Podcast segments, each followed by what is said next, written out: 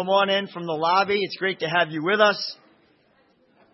God's Word, as Tyler will be bringing it to us today. We'll be in the book of Exodus, chapter 13, starting in verse 17. Exodus 13, starting in verse 17.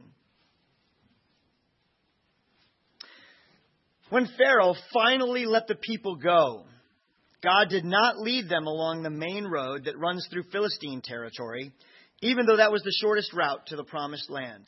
God said, if the people are faced with a battle, they might change their minds and return to Egypt. So God led them in a roundabout way through the wilderness toward the Red Sea. Thus the Israelites left Egypt like an army ready for battle. Moses took the bones of Joseph with him, for Joseph had made the sons of Israel swear to do this. He said, God will certainly come to help you. When he does, you must take my bones with you from this place. The Israelites left Succoth and camped at Etham on the edge of the wilderness. The Lord went ahead of them. He guided them during the day with a pillar of cloud, and he provided light at night with a pillar of fire. This allowed them to travel by day or by night. And the Lord did not remove the pillar of cloud or pillar of fire from its place in front of the people. Good morning, everyone. It's good to be with you all.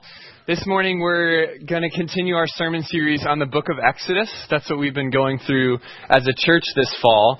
And so this morning we'll be looking at that short passage that Brian read for us where the Israelites, they've just left, left Egypt. Pharaoh has finally let them go. Um, they've just left Egypt much and they're finally free. And so now we get to ask this question of what's next? You're free from slavery, and so what is next? So we're going to ask three questions from the text this morning. Um, and here are three questions. We're going to ask, where is God taking us?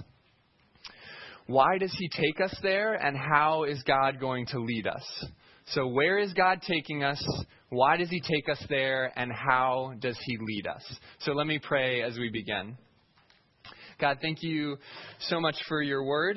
Thank you that you speak to us through it and that your word is true and that it can teach us and convict us and show us how much you love us. And so, Father, I ask that you would draw us closer to yourself this morning as we look at your word. Help us to rest in your love. It's in Jesus' name we pray. Amen. So, first, where is God taking us? So our text opens this morning in verse 17, and here's what it says. It says, When Pharaoh let the people go, God did not lead them by way of the land of the Philistines, although that was near, for God said, Lest the people change their minds when they see war and return to Egypt. But God led the people around by the way of the wilderness towards the Red Sea. So, a little geography lesson would be helpful here. We have Egypt, which is kind of to the east, and you have um, Israel, Canaan, the promised land, and that's where they're headed, and it's over to the west. And there's this peninsula um, that connects. This is actually like the the land bridge between the African continent and the Asian continent. It's called the Sinai Peninsula. And so the Israelites, they've left Egypt and they want to go to the promised land. And so you'd think they would just take the most direct route straight across. That's, you know, the shortest distance between two points is a straight line. So you'd think they're going to say, okay, we're just going to take this straight line straight across. But instead, what they end up doing is they end up heading straight south down to the Sinai Peninsula. And the Sinai Peninsula is essentially a barren desert. And so we have this kind of troubling thought of why would you leave the ocean where there's going to be water and life and where there's going to be other people? Why would you leave those things and go down into the barren desert? So, the first answer to our question this morning when we ask, where is God taking the Israelites? The answer is to the wilderness. And he's leading them, verse 17 says, on the way of the wilderness and they're going down to the bottom of the Sinai Peninsula. And this this is a place that's like barely inhabited to this day because it's a desert. There's no water, there's no food. It is not a good place to live. And so that's where God is taking them. And so we see that God is taking the Israelites from slavery to the wilderness instead of straight to the promised land. And so the slavery that we've been, that the Israelites have been freed from, we've been talking about it the last few weeks. Um, Chris talked about it, Greg talked about it. The slavery that they've been freed from was absolutely terrible. I mean, they were subject to harsh physical conditions. They were lorded over by other people who didn't care about them, people who killed their children, who made their lives miserable. And so they've been freed from this terrible thing. And so the natural guess would be okay, so we're going straight to the good stuff. We're going straight to the promised land. But instead, God says, no, you're not ready for the battle that it would take to enter the promised land with the Philistines. So we're going to the wilderness. And here's how dictionaries and lexicons define the wilderness it's, they define it as inhospitable, unenjoyable. How else do they define it? Inhospitable, unenjoyable. They define it as a place where we are not in control. That's kind of a baseline definition of the wilderness. It's a place where you don't have control. And a few summers ago, my friend Steven and I, we led we led a hike with a group of kids into the into upstate New York's High Peaks region. And so we led a hike, and, and we call it the wilderness, but a lot of times it just seemed like we were out for this great little hike. Um, so we're out hiking, and we've like summited another mountain, and it's a beautiful day, and we're just loving life, and we have our six kids with us, and we're we're tramping along, and then all of a sudden we're on top of one mountain, and we look and we see some like thunderstorms rolling. So the thunderstorms are rolling in, and, and we start to get a little bit worried, and we realize that to get to the next mountain, we have to go, to get down, we have to go all the way across a ridge and up and over another mountain. And so all of a sudden, we're like, all right, boys, we're going to start running. And so we're running across this ridge, trying to get across and down, and all of a sudden the lightning comes in super fast and just like that it's right above our heads and we can see it in the range over. And so we we end up going and doing this thing called the lightning position which looks a little bit like this. Um, and our camp director would always say he'd say this is also a good position to pray in um, which is true so we're we're we're sitting there like this just praying and hoping that we would get that we would be okay. Um, I didn't really care about myself in that instance, but I really didn't want one of the kids to get struck by lightning.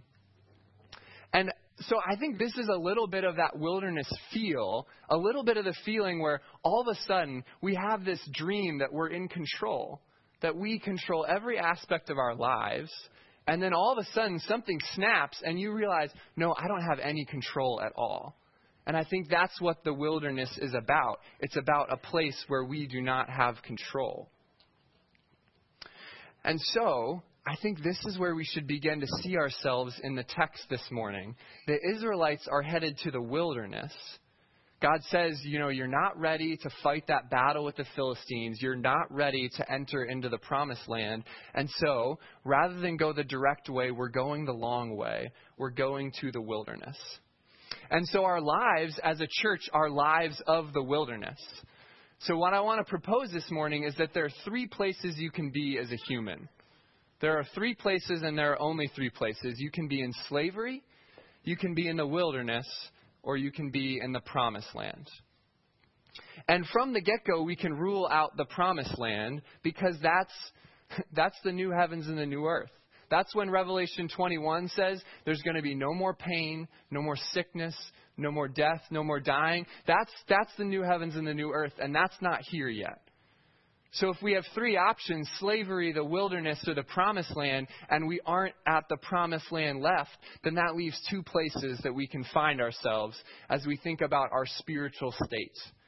We can be in slavery or we can be in the wilderness. And so I hate to break it to you, but those are the only two options, and they, neither of them sounds super awesome slavery or the wilderness. And so some of us are in slavery. And what I mean by this is this spiritual state that the sin and brokenness in your own life and in the world has affected you so deeply that you are not in control. Slavery is the point where we are looking to created things. We're looking to our careers. We're looking to our families. We're looking to other people to give us ultimate meaning and significance. And when we look to other people and other things and other places and other careers, when we look to those things to give us significance and give us meaning, they can't do it. And so what they end up doing is enslaving us because they always ask for more. Your career can never offer you enough, so it'll always require you to do more. The same thing with money. It always needs more. The same thing with relationships. There will always be something more that you want and more that you need. And so what we realize is that we actually end up enslaved to the very things that were meant to make us happy. And if the Exodus story has told us anything, it tells us that God is in the business of freeing people that's the business God is in. And if He's in the business of freeing people, then that's what He wants to do for us. So that's slavery. And some of us find ourselves there this morning, still so attached to the things of this world that we really can't break free. Others of us, though, are in the wilderness. That's where God is taking the Israelites. That's what it says in verse 17. And the wilderness is a place of struggle, too. The wilderness is a place of trials, of difficulties and tribulations. The wilderness is this place where we aren't in control. It's like Stephen and I on top of a mountaintop. All of a sudden, we, th- we thought we were in control, and then all of a sudden, things started happening, and we realized we're not in control at all. And that happens to people in life right? It's happened to you or you know someone that it's happened to. They thought they were in complete control, and then all of a sudden something snapped and they weren't anymore. So, if God takes us to the wilderness, that's the answer to our first question. Why does He take us there? That's our second question this morning. Why? Why would God take us to a place that's going to be hard? There's going to be trials, there's going to be tribulations. Why would God take us to a place like that? The primary reason why God takes us to the wilderness is so that He can lead us.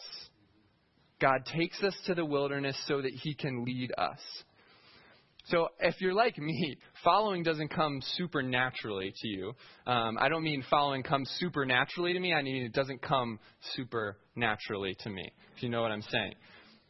The Israelites, they could have just followed the coast, and if they followed the coast, they wouldn't have needed to be led because they could have followed the coast all the way up to Israel, to Canaan, to the, to the promised land.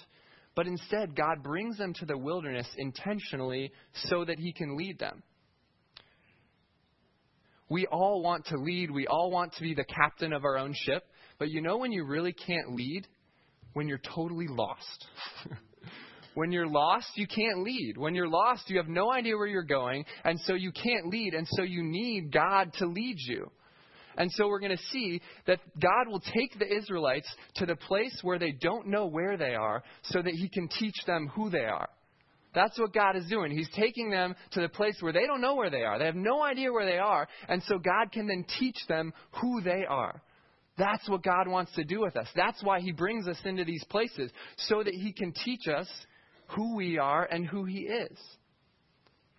And so often, I mean, we're we're willing to be led in like little small ways, right? Like when we get in the car and we turn on Google Maps, like we're willing to be led, or uh, or like a good tour guide. We want a we want a nice taste of the city. We're willing to be led in those ways. But the leading of our whole person, that's what we're much less likely to allow.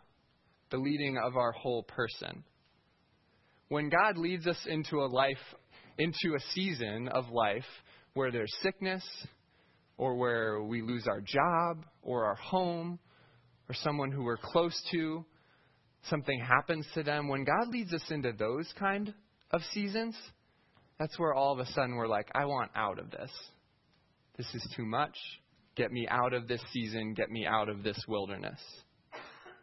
When we really feel like we're in the wilderness, that's often when we're like, I want to get out of here. This is too much. Take it away from me. And I think as humans, whether whether we know Jesus, whether we don't, wherever we're at as humans, we're basically in the human inner enterprise is to avoid having this feeling. This is why we this is why we spend so much time trying to be healthy why we spend time on our careers, why we buy like insurance policy upon insurance policy, even though none of them are good. We're trying to avoid ever feeling out of control. We're trying to avoid ever feeling like we really need something outside of ourselves. That's like the American dream is to not need anyone or anything else.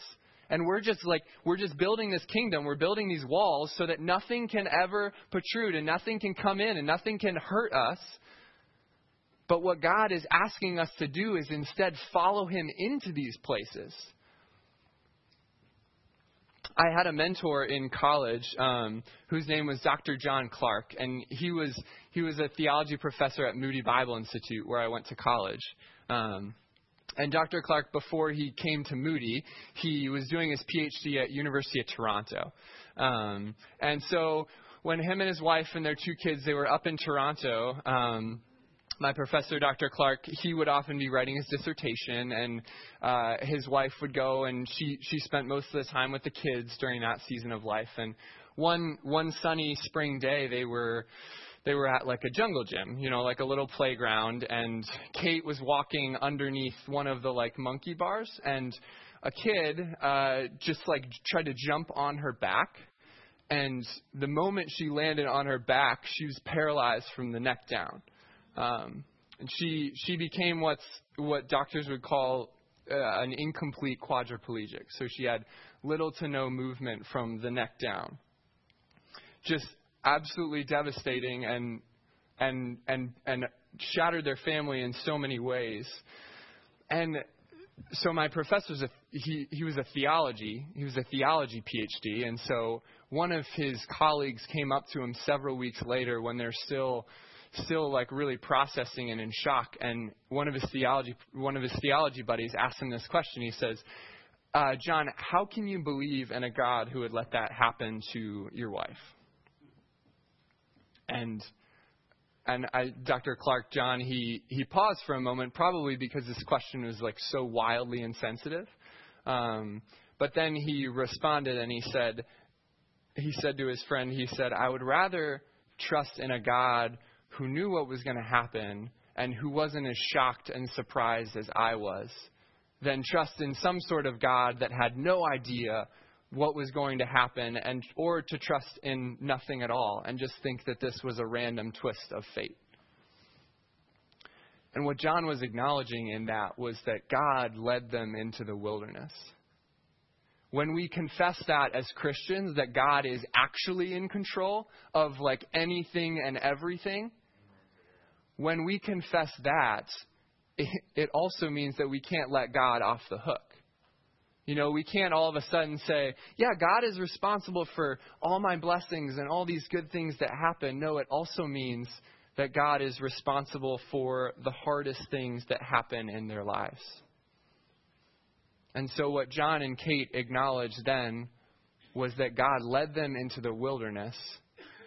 And they would say now, and Kate has like a borderline miraculous recovery. She can walk now, albeit in like a limited fashion, way more of a recovery than the doctors would have ever guessed. But what they acknowledge now is that, as Colossians 1 says, God holds all things together. God brings us into the wilderness, God leads us there. And when life not, is not the way it's supposed to be, God, God is in control of that too. And it doesn't make it any better to try to say, no, this isn't God. God is out of control. We're led by a God who is in control. And when the struggle of the wilderness comes, when things that are so tragic, like what happened to John and Kate, when those things come, it's, it's totally normal to wish that we were in the promised land right? If we have these three places we can be as human beings in slavery, in wilderness, or in the promised land, when you're in the throes of the wilderness and it is that hard, like that story, when you're in that, it's normal to say, I just wish we were in the promised land. I just wish we were there. It's normal to want that because that's what we were made for. That's what we were created for. But one of the biggest problems that we have in this world is that we try to make our current situation our own promised land. And by that, I mean we're trying to make our current situation into like the ideal life, the good life. And sometimes we feel like that, that life, that like perfect life is just like a arm's reach away. Where like if I just had one more little thing, it would, it would all be good. Or other times it feels like that life is miles and miles away. And we're not even close to it.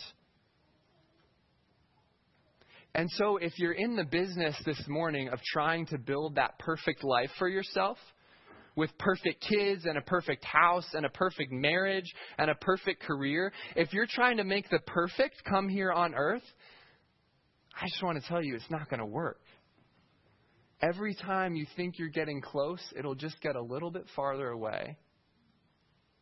And then something will happen where it'll seem miles and miles and miles away. And I know a few of your stories this morning, and I know some of you have had that experience where the promised land, that good life, couldn't seem farther away.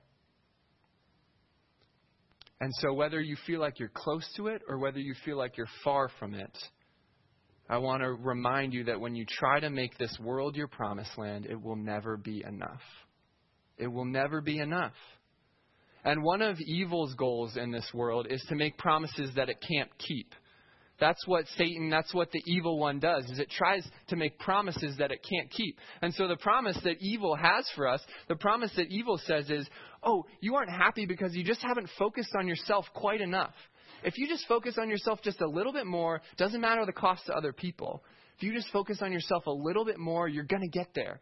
You're going to get there. You're finally going to be content. You're finally going to be happy if you just get a little bit more, a little bit more money, a little bit more security, a little bit better relationship, if you just get a little bit more, then things are going to be okay. But what I'm here to tell you this morning is when you try when you try to do that, it isn't going to work. And without Jesus as your priority, you are way farther from contentedness than you ever imagined. Without Jesus as your priority, you are way farther from contentedness than you could ever imagine. Because the only place we lead ourselves, and this is what the Israelites are going to see in an incredible way, the only place that chasing their desires is going to lead them is back into slavery. You're in the wilderness and you think, oh, if I chase my desires, it's going to lead me to the promised land, but it ends up sending them straight back to slavery. There's an old church father named St. Augustine, and he put it beautifully. He said, Our hearts are restless until they rest in you. There are only two places we can live this side of eternity as humans in slavery or in the wilderness. The first question that God asks after the first sin in the Garden of Eden, after Adam and Eve take the apple, the first question God asks isn't like, What have you done? or Why did you do that? The first question God asks is, Where are you?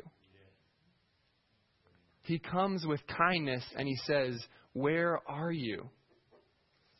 So it's what I want to ask you this morning. Just the simple, where are you? Do you feel like you are in some sort of wilderness situation where things are so hard and it's like impossible to make it through another day? Or maybe you're in this spot where you're thinking like, things are clicking along pretty good. Life is good.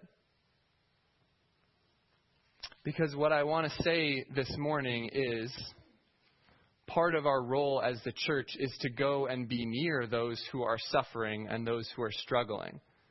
And so if you're here this morning and this wilderness talk doesn't really resonate with you, you're like, oh, that's not really me. Like, life is pretty good. I've got things under control. If that's you, then two things. First, not for long. Um, and second, then your job is to go and be near those who are struggling. That's what we do as a church. We go and be near those who are struggling and suffering. And that's why this church is a body who have people who are going through all sorts of different things in ups and downs. And so if, if you this morning, you're like, I don't really have a wilderness situation, then go get near someone who does. And this, this final answer to this, to the second question of why does God take us to the wilderness is because he's been there before. If we turn to the New Testament in Luke 4, it says the Spirit led Jesus into the wilderness. The Spirit led Jesus into the wilderness so that he could fight against Satan and so that he could meet God. And so these are the themes of the wilderness. It's a struggle, but it's also grace. It's struggling with evil, struggling with the brokenness in our own lives and in this world, but it's also being met by God. That's the weird thing about the wilderness. It sounds so terrible when Scripture describes it, but when people go to the wilderness, they meet God. When people go on top of mountains in the wilderness, they meet God. That's where God meets us. And so, God shows up in the story of the Israelites when they go to the wilderness. He shows up with Jesus when Jesus goes to the wilderness, and He's going to show up for us. He's going to show up for us as well.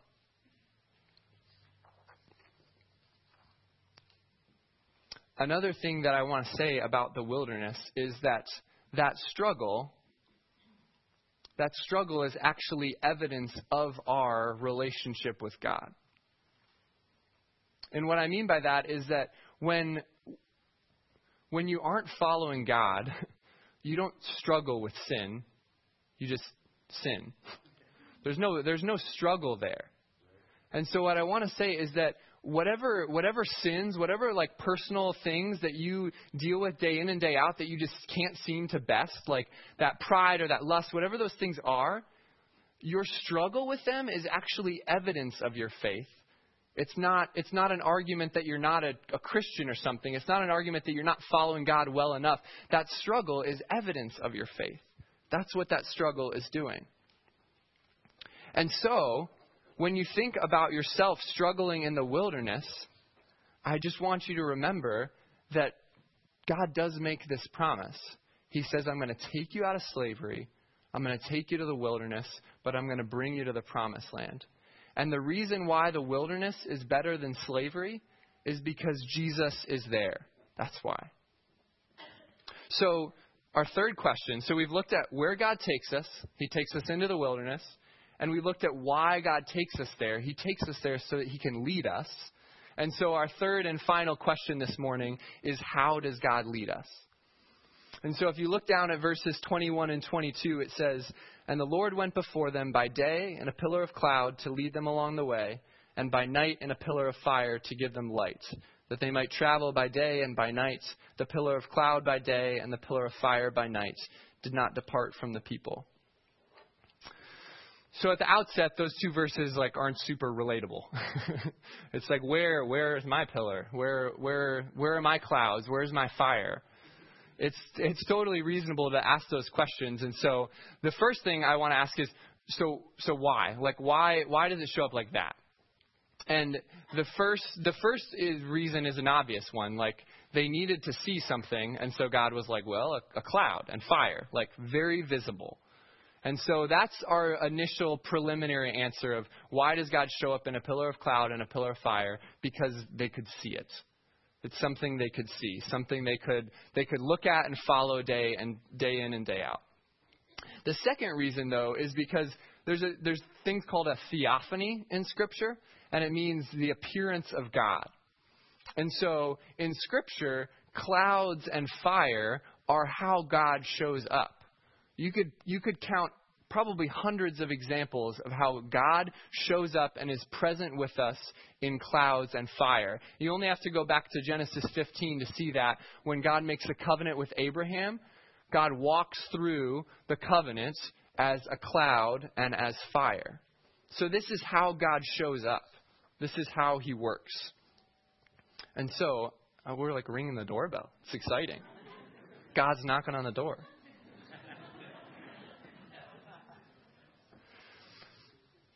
So, when we want to ask this question of how does God show up, does he knock on our door? I don't know, sometimes, maybe. Maybe that's what's happening. But but the way that God shows up, if, if what we're after is an appearance of God, is God showing up. That's what, the, that's what the Israelites had in the Exodus, and that's what we're after this morning. Like, that's what we all want. That's why we're here. We're like, maybe God will show up. Maybe He'll teach me something. Maybe He'll comfort me in some way. Like, we want to know that God is real, and so we're looking for Him to show up. Like, that's, that's why we do all these things that we do. And so, what I want to say this morning is that the ultimate theophany, the ultimate showing up of God, is the person of Jesus.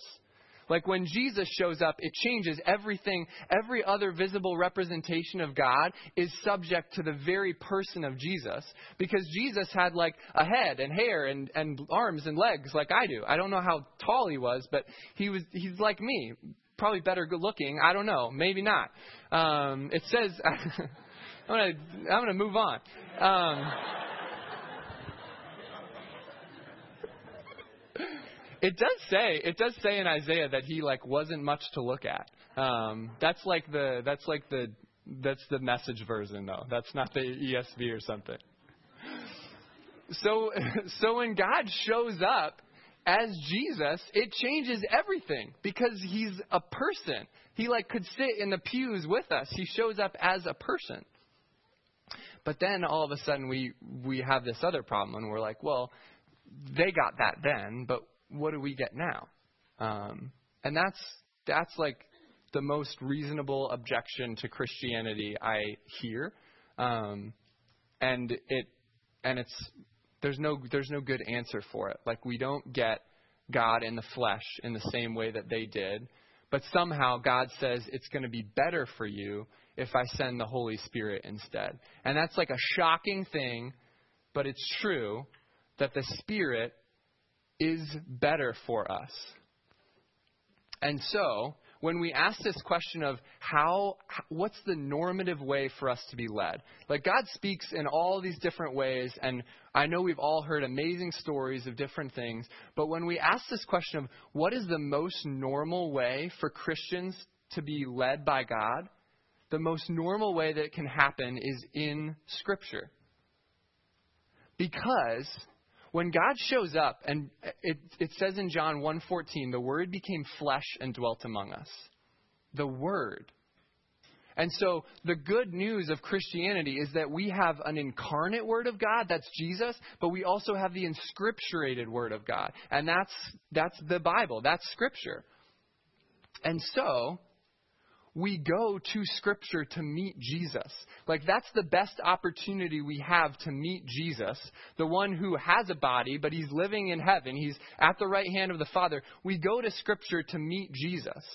And that doesn't mean that we get, like, super obsessed with this book. Um, so think about it this way. Like, when the, when the, the shepherds and the, and the wise men and the family, when they all come and, and show up to worship Jesus, they don't like show up and look at the manger and go like, "Oh my goodness, this wooden box is so amazing. Look at what it brought us. We love the wooden box. We it's the best wooden box that's ever been created." They don't they don't get so, so obsessed with the manger. They get so obsessed with the person of Jesus who rests in it. And so when we're thinking about scripture, we're not supposed to get so obsessed with like this book we're, we're supposed to get so obsessed with the person who it tells us about. That's Jesus. Luke 24 says that all Scripture is about Jesus. And so we go to this book just like the wise men and the shepherds and the people of God went to the manger to see Jesus. We go to Scripture to meet him. And so if you're asking this question this morning of like, how is God leading me in my wilderness situation? Like, I have this terrible thing that I'm going through, and how is God leading me in it? The best place to start is in Scripture. The best place to start is here, and you can read it for yourself. You can read it in a small group. You can listen to it preached. You can pray about it. You can talk to a friend about it. But find whatever ways you can to be in Scripture because that's how you're going to be led by God. The wilderness is hard. It's really, really hard. This life is not easy. We go through trials, we get sick, things happen to us, but Jesus is here with us. And that's the difference between slavery and the wilderness. It's that Jesus is with us. And so we have an option as Christians when we're in the wilderness. Are we going to follow God through the wilderness or are we going to wander through the wilderness? That's our option as Christians. Are we going to follow or are we going to wander? We'll learn later that the Israelites are going to wander for a while. And one afternoon this summer, I went for a run with my uh, with my wife Grace and our friend Colby, um, and it was like it had been a long week, and so we didn't want to run really far, and we were like, okay, we'll just go for a little short run. I was calling it like a recovery run. I know that sounds insane, but that's what I was calling it, a recovery run. And so I like picked some trails that I thought we could go on. And so we we head out on these trails and somewhere on along the way we took like one wrong turn and then we took another wrong turn and and all of a sudden we're like I don't know. I wasn't totally sure where we were. And so at one point, I'm like wading through thorns and ferns that are like as tall as I am, and I'm wading through them, and I look up at the sky and I see like an opening in the trees, and I was like, guys, I think we're on the right path. I know there's thorns and ferns everywhere, but do you see the opening? It probably means this is the path. And Colby and Grace turn to me and they're like, Tyler, we're lost. we're turning around. We're getting out of here. And so, so I want to ask you this morning: Are are you trying to make something a trail that isn't a trail? Like, are you trying, are you trying to justify to yourself that like, oh, I'm following God. Yeah, like, look, there's, I think there's a little opening and maybe this is God leading me here, even though there are thorns and there are ferns and you're like crawling through this forest. It looked more like a forest than a trail. So are you wandering or are you following? Because we all want to justify ourselves. Like in that moment, I just wanted to justify myself so bad. I was like, I'm doing the right thing. Follow me. I'm the leader even though everything around me was screaming like, "No, you're not. You're being really dumb. You you really need to stop and turn around." And that's that's that's this final question that I want to leave you with this morning. Are you wandering or are you following? Because in scripture, God makes it clear what he wants from us. And we have wise Christians around us to help lead us and to go before us in these things. And so we have this question are we going to wander or are we going to follow? Because we all want to wander, we all want to lead. This goes back to us not wanting to be controlled. But God provides a way for us to be led, and that's through Scripture, just like He provided a way for the Israelites to be led as well. And the more you wander, the more exhausted you will get the more you chase your own way of going about things, the more exhausted you'll get. And so the final promise that comes up in Hebrews 4 when it talks about this passage, the final promise for those of us who are exhausted this morning is that Jesus provides rest. And so if we're willing to follow him in the wilderness, he'll be with us He'll see us through it, and He'll ultimately give us rest. The name of God, one of the names of Jesus in the Old Testament is Emmanuel, God with us.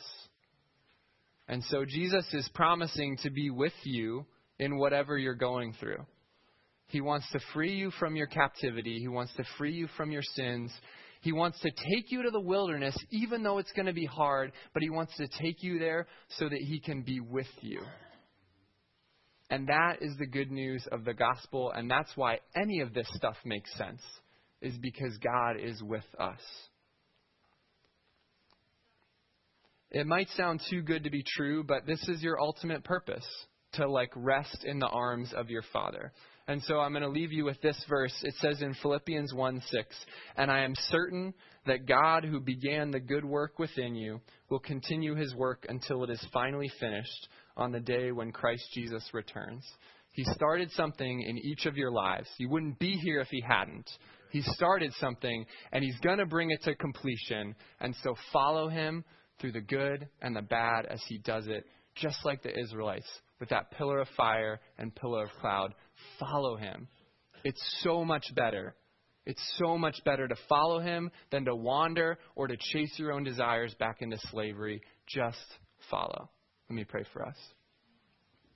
God, thank you that you love us, that you loved us enough to send your Son on the cross to die for us, and that because of that, we have this opportunity to have a relationship with you where we can walk with you and talk with you.